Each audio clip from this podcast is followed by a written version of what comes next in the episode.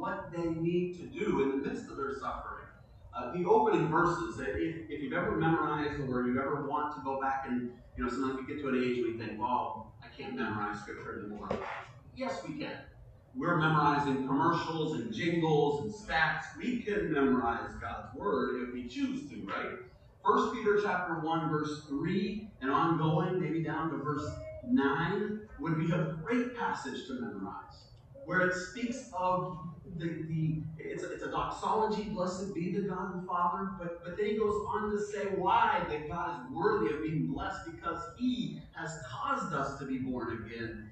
And, and the point why we're looking at this briefly is, is where he goes with this. Well, by verse 6, he says, In this, everything that I've said before, in this you should rejoice. He's reminding them that this is where their joy should be because they're going through, he says, maybe for a little while, you are being grieved by various trials. So there's our there's our context. There's trials in their life, and Peter is trying to remind them in the midst of these trials to remember that God is using even these trials for their good and for his glory. And in the midst of these trials, how am I supposed to rejoice? He reminds them of their great salvation and who Jesus is and what he's done. That is kind of the launch for the rest of the letter. By the time we come to chapter 2 and look at the verses that we're looking at here in verse 21, he has even gone further with this idea that you have suffered, not just that you're going through suffering, but a more specific way to define it is that you're going through unjust suffering. The verses right before this tell us that this is the context that you are dealing with unjust suffering. How are you supposed to deal with that? And then I think it's very clear how Peter believes a follower of Christ can walk through these trials. And that is to just, like Hebrews says, look to Jesus. Fix your eyes upon him.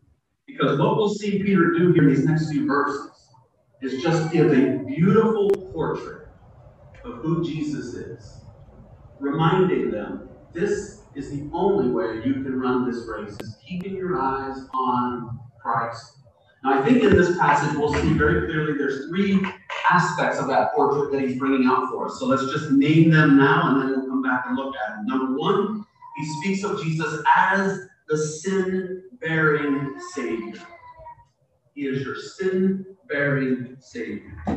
Secondly, he speaks of Christ as the suffering servant. And then finally, I hope we get to it. he wants us to see Christ as our soul's shepherd. Sin bearing Savior. Let's start. Verse 21. This is the calling of God on your life and on mine. For to this you have been called. To what? Well, the verses right before this, that we already hinted at. This suffering. In fact, he, he lays it out in such a way that's so challenging to us in our human nature. Because if there's ever a time I'm okay with suffering, which is hard to even ever say, am I ever okay with suffering? Not really. But is there a time where I can kind of say, you know what? It's usually, humanly, when I would say, you know what? I kind of deserve it.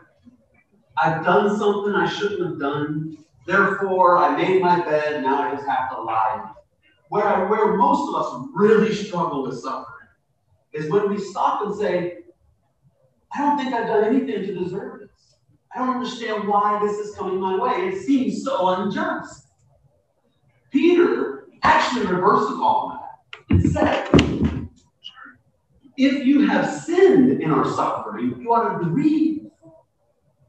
When you should be okay with suffering is when you know you've done nothing wrong. so challenging. You've done nothing wrong because in that moment you can take joy in the fact that you know that the suffering is coming upon you because you're a child of God, because you're a follower of Christ. And if they did this to the master, they also would do it to his disciples. And it's in that light then that he says, You're called to this. You're called to walk that path that Jesus walked and be willing to suffer even when there's no there's no warrant for it. This you have been called because Christ also suffered for you, leaving you an example. Now we're talking first here about the, the fact that Christ is our sin bearer. And it would be easy to read a verse like this and miss this point that Peter says, Christ suffered for you. Those are two critical words in this verse. If he just said, Christ suffered for you, leaving you an example, then we could all just make the Christian life about Jesus did this, we just kind of walk in his steps. And isn't that where a lot of churches go? There's a lot of churches out there that proclaim what Christ has done and then just tell us to walk in the same ways. And that this is Christianity. And if you live out the Ten Commandments or you, you, you make the Beatitudes the focus and you just be these things. But the Bible, that's not the gospel. That's not the Bible's teaching of Christianity. Yes, there is a model for us to follow, and we'll get there in a moment. But it, we can never go there first. That's like asking somebody, it's like taking a toy that has no batteries and expect something good to happen. Our children are always disappointed on Christmas when we got them the toy, but we forgot about the batteries. Then there's, and why would I that? Because that we're, we're talking about power. Where does the power come from? I have no power in of myself to live out the Christian life or to follow Christ in his footsteps, yet alone in this area suffering and rejoicing in the midst of it. Who can do that? You cannot do that outside of the work of God, by the Spirit of God, that transforms a person. And how are we transformed? First, by understanding our behalf. We'll never be like Him until we first have received Him. And that's why Peter, in this passage, not just in these two words, but as you know, as he goes on later in this text, he, he's very clear in verse 24 that this is how it happened. He, Jesus himself, bore our sins in his body on the tree, that we might die to sin and live to righteousness. Or later in chapter 3, he speaks of this clearly, for Christ suffered once for sins, so that the, this is the righteous for the unrighteous, in order that the unrighteous might be brought to God. Christ, the sinless one, the fulfillment of the Old Testament Lamb that is without blemish. We had Isaiah 53 read because you can see in this text that certainly was on Peter's mind. Peter, when he thinks about Christ and he puts Christ out there as a portrait for those who are suffering, he's first when he thinks of unjust suffering, where does his mind go? Of course, it goes to the cross. Has there ever been any greater suffering, unjust suffering, than what Christ endured on the cross on behalf of sinners?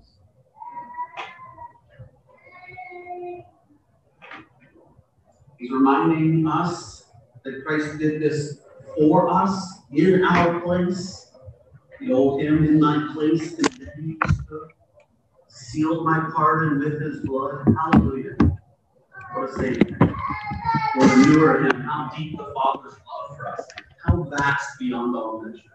That he would give his own son to treasure.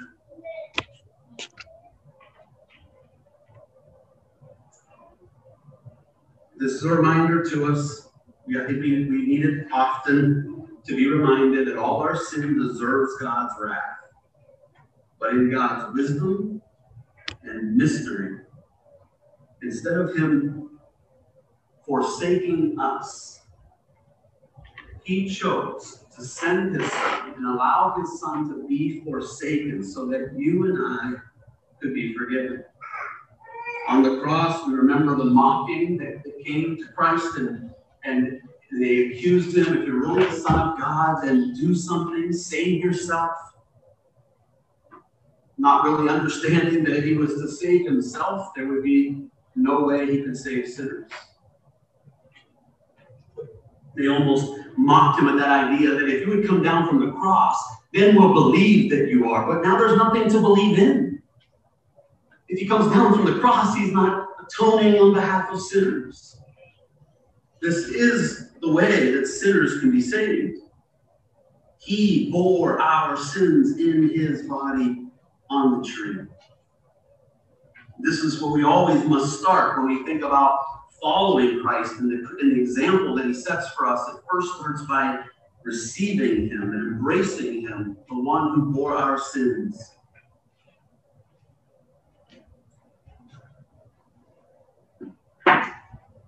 It moves from this thought of him being our sin bearing Savior to, secondly, that he is our suffering servant. Verse 21 Christ suffered for you, leaving you an example. Now, while I've already tried to make clear that the, his example is not primary, it's secondary, that does not mean that that's not important. It's very important in this text. It's why Peter's writing as he is, because of the situation the believers find themselves. And so he's lifting up the portrait of Christ and reminding them that this is the one that you, while you suffer, you keep your eyes on him. I, have used this many times. My kids are tired of it, but I don't think I've used it here yet, so I can still use it one more time. Um, there, there, there was an athlete that played for the Miami Dolphins. I'm a Dolphins fan, so that's why this matters to me. And uh, he, after his career, uh, was was out in the Atlantic Ocean fishing, and his, uh, his boat capsized, and so now he's he's stranded. He's by himself. He has no way of, of getting a hold of anyone. He ends up spending about 24 hours, maybe even a little bit more out in the water and he, at times during this, you know, trying to survive, he watched helicopters go by and thought, you know, if they would just see him and they didn't see him. And now it's getting dark. And at some point, he notices that sharks are starting to kind of circle around him. And when it was all said and done, and so I'm giving the end of the story, he survives. And somebody does finally see him and rescue him. When, he, when, when they did a press conference and they said, how did you endure that? Obviously, with no food, no nutrients, you know. And he said, I had in my back pocket a picture of my wife. And he said, every time I felt like I couldn't go on, I just pulled that out. And I said, I gotta survive. I gotta make it. Now, if, if a loved one like that can stir us up, Peter's reminding us the ultimate example is to look at the portrait of Christ. To remember that he endured hostility, that he endured the cross and did it with joy because of what he was accomplishing for the glory of God and the good of his brothers and sisters. That's what Peter's doing for us. And now he holds out Christ as an example and he says, and he is the ultimate example, and you ought to follow in his steps. I love this, this language. It just reminds us that, that the Christian walk is about just putting one foot in front of the other. And really, I, we were just on vacation, it's that idea of you're, you're out on the beach and, and somebody steps in, so you know, you like as a father to take those steps and watch your son walk in there. And, and that's the picture. It, and it's great the Christian life because it reminds us that Jesus is not calling us anything that he hasn't already done.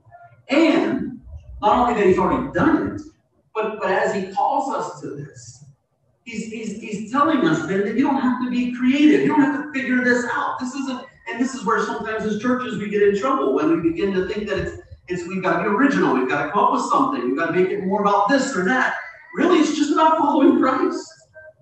And if we as churches would just focus there, we would be a lot healthier for our people, right?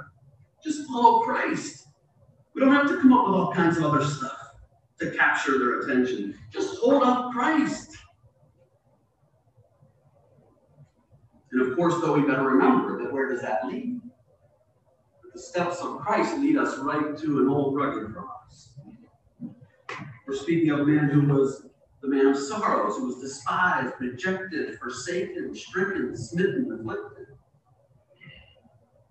Now, we want to be clear that in no way is the call on our lives here equal to what Christ came and did in his bearing sins. There's a different nature here. Uh, for us, it's not sin bearing, it's, it's not a saving work. That all goes back to what Christ has done on our behalf. But we are called, even in our day today, to put our feet where he did and be prepared and ready for whatever comes our way as a result. Verse 22, he says that, that he, right after saying that we ought to follow in his steps, he says that he committed no sin. Neither was the deceit found in his mouth. And when he was reviled, he did not revile in return. When he suffered, he did not threaten. So we're reviled, we're mocked, but we're never to return evil for evil. He committed no sin, even when he was mistreated, as we spoke of already on the cross. It's, it's one of the great challenges of our lives is when we are mistreated. Can we not it, we're, we're, not we're not denying that somebody has sinned against us. If we live in this Christian, we live in this world as a Christian, we're going to have people sin against us. And not just the world, but even fellow brothers and sisters in Christ. And we know that we as well will sin against others. One of the greatest challenges when we are sinned against is not to respond sinfully. It's so difficult. And, and Jesus sets the example for us that he did not do these things. In fact, when it says that he, he committed no sin, you know, we, we, we, probably don't really sit up there because we know that Jesus committed no sin. We just kind of say, well, of course, you know, it's, it's, it's Christ. But, but it goes on to say, neither was deceit found in his mouth. When he suffered, he did not threaten. And not only is this what he didn't do, but what did he do? This is the real key. He entrusted himself to him who judges justly. When you read that there was there was there was no deceit found in his mouth, you know, you, it makes you wonder here that in a very specific way, when Peter thinks about how Christ did not sin, he thinks about how he didn't sin with his words, how he didn't sin in his responses. And, and maybe that's maybe that's important to Peter. Obviously, he's quoting from Isaiah 53, but maybe that comes to mind because Peter knows that that's the very way that he failed.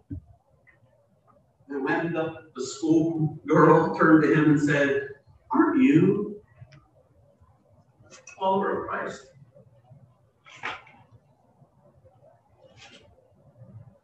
He sinned with his lips, denying Christ. He cursed. And for Peter, that's a moment that would never really go away. He would always remember. I think after the restoration of Peter, when Christ comes back to restore him, I still would say that Peter never forgot it, but I think that was in a good way. Because that humbling process, it, it, it broke him, it reminded him of how he depends on Christ every moment. We can come to a passage like this and say, but, but you don't know what it's like for me. You don't know what evil or, or unjust suffering I've dealt with. And the answer to that is you're absolutely right, I don't know. And I've, I've talked to enough people in counseling to realize that I know very little about unjust suffering when I listen to their stories. Some that have known it from childhood on, and, and, you, and your heart breaks for them. And, and you wonder why should they have had to endure all of that.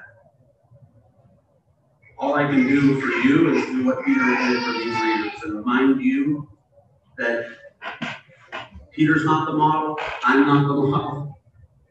You're not the model. Christ is. And the, the best thing we can do is follow in his footsteps here by not returning evil for evil. That's that's the negative, not doing something. But then the positive, trusting ourselves to the Father who judges justly.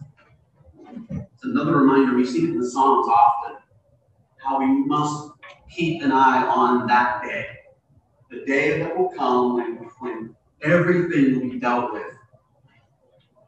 And we have a Father who knows and who judges. He sees, he knows the motives. And he will deal with it all in a righteous way.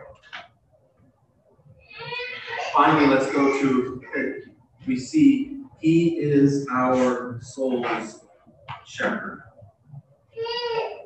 He ends the, the, the passage here by saying that his readers were straying like sheep, but have now returned to the shepherd and overseer of their souls. Jesus often talked about sheep and shepherd.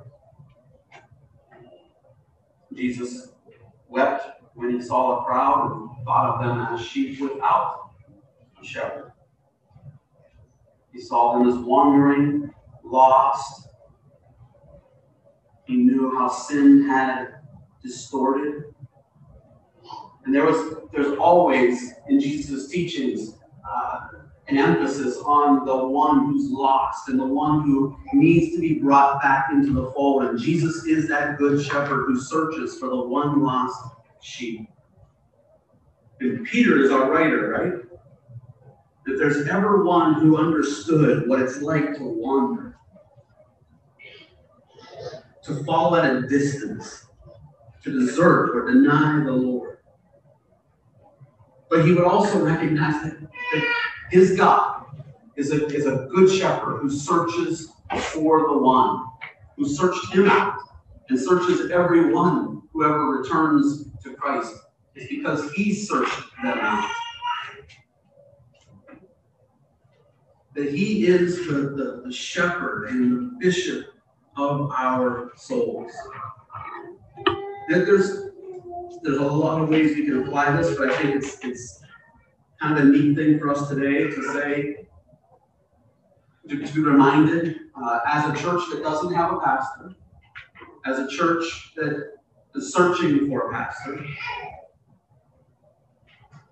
That the, the great news is while you may not have a pastor, you always have your soul's shepherd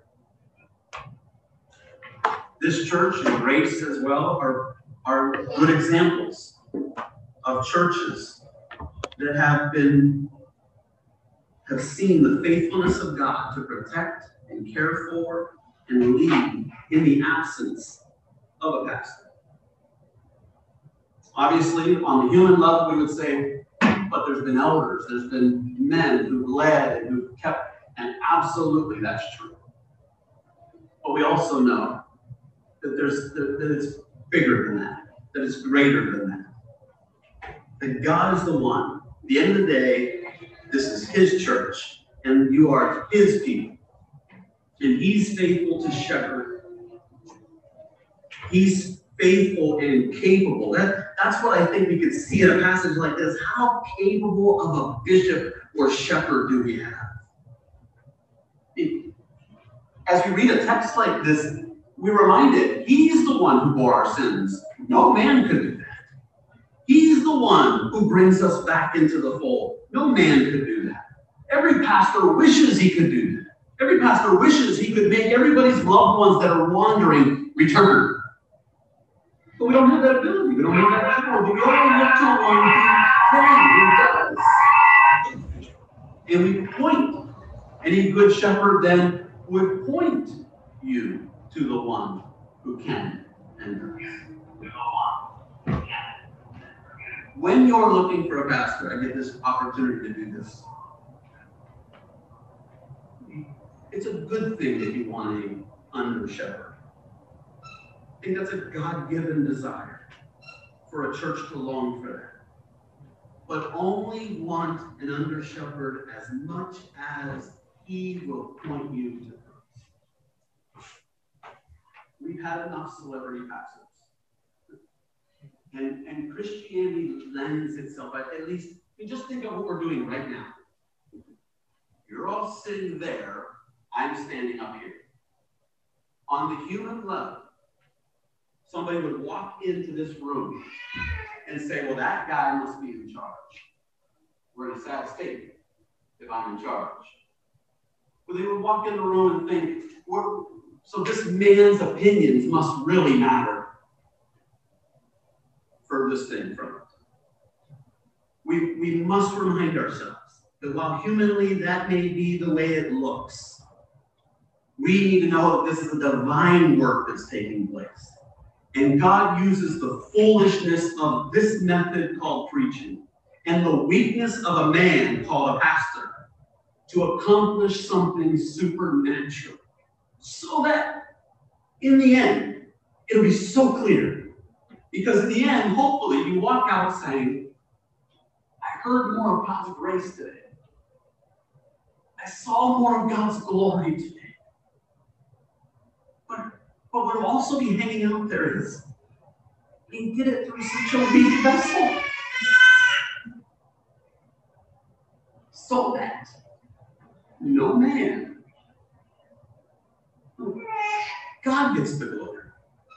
He's the true bishop and shepherd of your soul.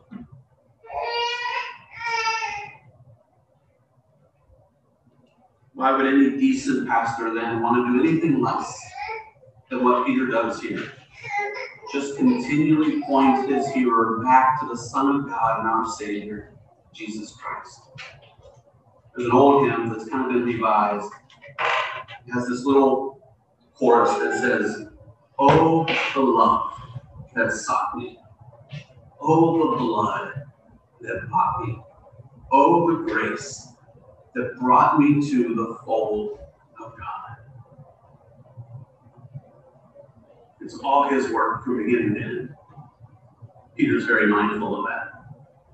Peter knows he would not even be writing these words had it not been for the great work of God in his life to bring him back, because on his own he would have failed. He did fail time and time again. The patience of our Savior, patience of our shepherd, because I fail him every day. And yet he continues to work and use even my, my failures as part of the process to conform and transform me more into the image of Christ. In so doing, then, all the glory goes to Him.